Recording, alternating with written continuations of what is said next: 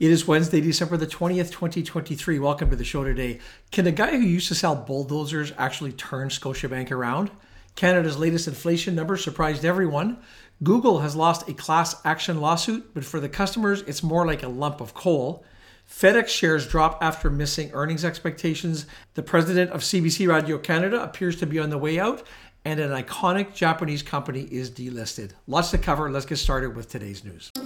There are big changes coming at Scotiabank. And uh, back in February, the bank made what at the time was a very controversial move, probably still is a little bit. Uh, the bank put Scott Thomson so, as the chief executive officer, and he is an outsider to the industry. He moved over from Finning, where he was the CEO, the big uh, Caterpillar dealer, entirely different industry. That certainly caught the attention of a lot of people. Now, Mr. Thomson had been a director at Scotiabank since 2016. Well, nobody can accuse him of just sitting on his hands since he's come over. He just the other day unveiled the bank's new strategic plan, and he's calling for some major, major changes. On this channel, we've done a couple of videos on Scotia in the uh, past, one by me, and I highlighted in my video how poorly the company had performed over the last 20 years when you compare it with its peers.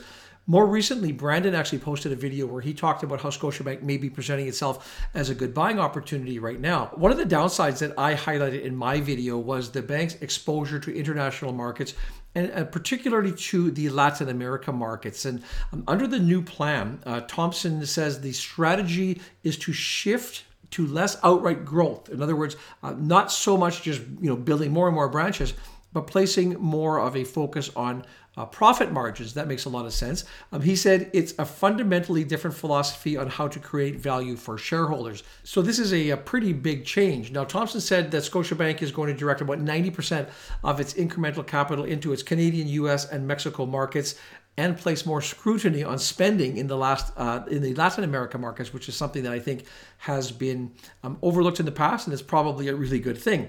The priority, he says, on spending will be in Canada with a push to increase a margin and to boost primary relationships. So these are relationships where customers have accounts, but they also have either a payment plan or an investment product with the bank. Because of the previous strategies, uh, the bank has only 16% of its retail clients in that uh, primary category um, as of today. Thomson says the bank also plans to up its investment in the Canadian banking unit by 50%, and he plans to place more focus on its online uh, based Tangerine Bank, looking to increase volumes there by 25 to 30%. In its last quarterly report, uh, the bank noted an $87 million charge in real estate. And they also confirmed that a number of branches will be closing in the Maritimes. It reported that the bank today has 194 fewer branches and offices at the end of this past quarter than it did two years ago. Um, also, part of the new strategic uh, plan will be to reduce Canada's uh, real estate footprint by 10 to 15 percent by the year 2028. Now, it is very interesting to see that this non-banker has come into uh, the, into the business and made such dramatic, such drastic changes to a company that has been in existence, catch this, since 1832. Uh, Scotiabank, clearly, it's been a laggard for many years now. It will be, to me at least, fascinating to see if Thomson is able to right that ship. There was a bit of a surprise with the inflation numbers that came out for November, with the uh, Canadian CPI coming in higher than expected. I've got a few uh, details about that in just a minute here. But first, I want to share a few thoughts on what this might mean for the Bank of Canada. Uh, there's no doubt that the bank is going to see this latest report as a disappointment. Although just this past week, Governor Tiff Macklem did say that he's projecting interest rates will start coming down next year. But he did note anything can happen, and he did say that the bank needs to remain very focused. Increasingly, the conditions are in place to get us back to 2% inflation. But that is not yet assured. We're not there yet. There are a few more things we need to see uh, to be more confident that we're headed back to 2%. And we're watching those closely. So these higher inflation numbers, they aren't what he was looking for, uh, no doubt about that. According to Stats Canada, the inflation rate here came in at 3.1% in November, and that was the same as we saw in October. I guess that's the good news. The bad news is that it came in above what the market had been uh, expecting. Economists had been looking for a 2.9% rise. The main drivers of November's report were higher mortgage interest costs, and these are up 29.8% year over year. I mean, that's just a staggering number. The price of rent was also up 7.4% from a year ago. Uh, prices also rose at a faster pace for clothing, for footwear. Now, a little bit of good news, I guess. The rate of inflation slowed for food uh, purchased from stores. It's still up 4.7%, but that compares with uh, 5.4% in October. So, although prices have gone up, the price growth, growth has now slowed for the fifth consecutive month on a year over year basis. Uh, prices for fuel oil and other uh, fuels fell 23.6% year over year. Uh, that follows a 12.6% decline back in October, but electricity prices they were up 8.2%, and this follows a 6.7% increase in October.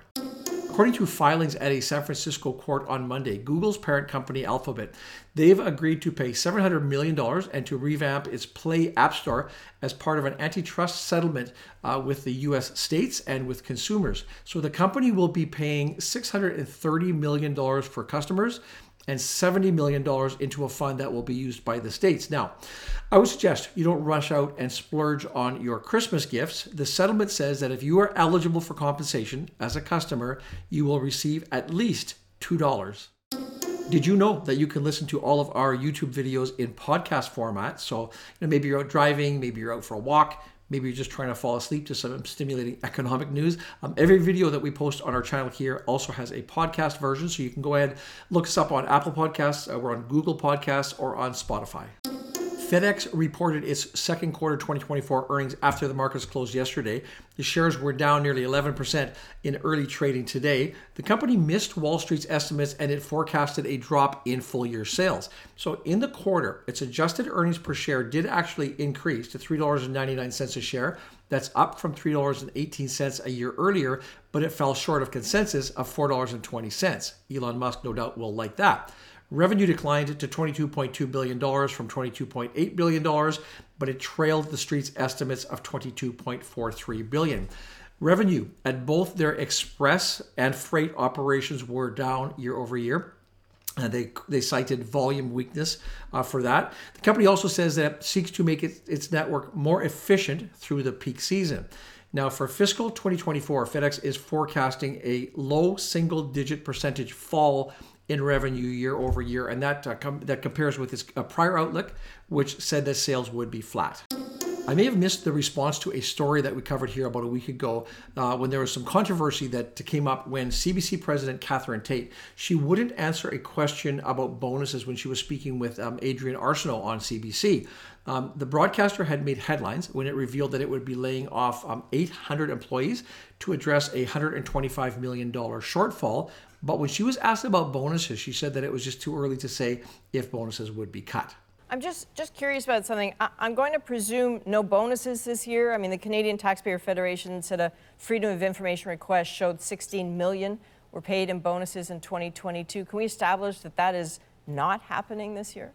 It's too early to say where we are for, th- for this year. We'll be looking at that uh, like we do all our uh, line items in the coming months. So there's a, there's a chance bonuses could still happen at a time when jobs are being cut?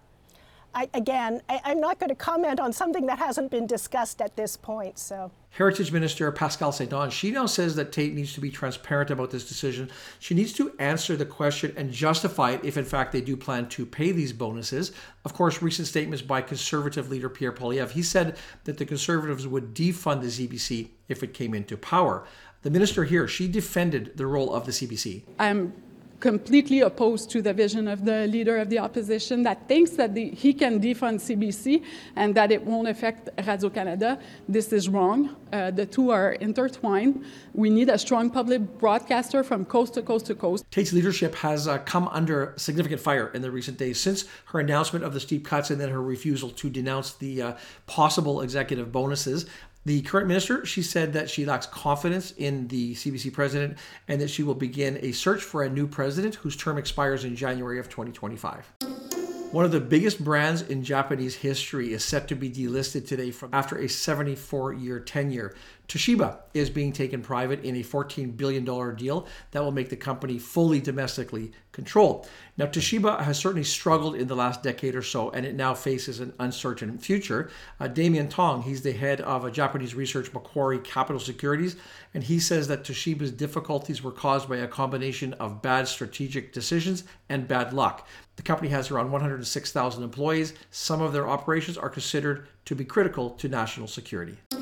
For those of you who wait breathlessly by your computers on Mondays and Wednesdays for this update and the report that I do on this channel, I'm going to be taking a bit of a Christmas break, traveling to Manitoba to see some family. Uh, I will be back in January, though. I'm really looking forward to 2024. I hope you can join me along in that journey. We'll see you next year.